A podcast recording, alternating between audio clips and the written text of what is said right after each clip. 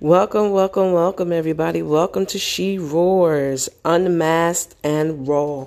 I sat and thought about National Son and Daughter Day. And as I was just looking, I was thinking about how I had my children at such a young age, my oldest at the age of 16. And um, we have eight children, but then each one of them is different.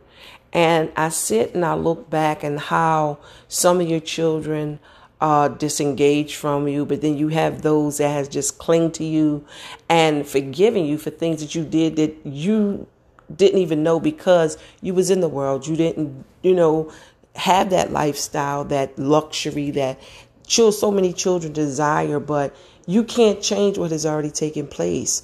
Parents, I say to you today, do not allow your children to make you feel as though that you weren't good enough as a parent.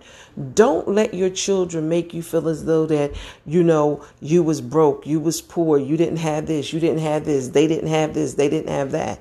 But as long as you gave them love and as long as you gave them a place over their head to sleep at night, food in their stomach, they're warm, that's all that matters. See, so many times in this generation, people think it's all about the the the the materialistic things when in fact it's really about the love it's really about how much do you truly love your children how much do you truly love them unconditionally you know even in my life i have children i have a couple of daughters who have literally like i don't want nothing to do with you i don't want nothing to have nothing to do with you and i don't want to be around you blasey blasey but at the end of the day they are still your children. Whether they are connected to you or not, you continue to love them unconditionally. You continue to do what you God has called you to do. My sons, yeah, all of my children, we've had things because I was such a young mom.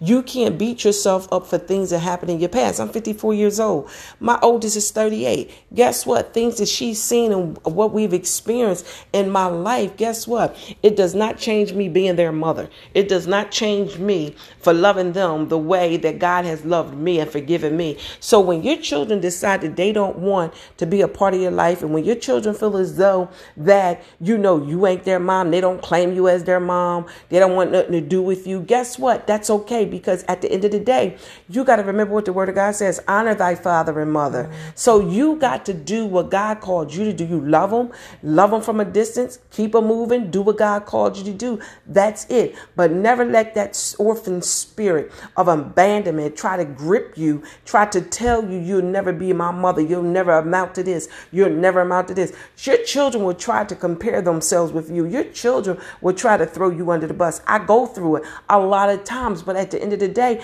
I know who God called me to be. So I'm saying to you, parents, and I'm saying to you, moms especially, do not let your children bash you. Do not let your children make you feel as though that you nothing. You'll never be nothing. See, we have children that try to compete, but it's not about competition.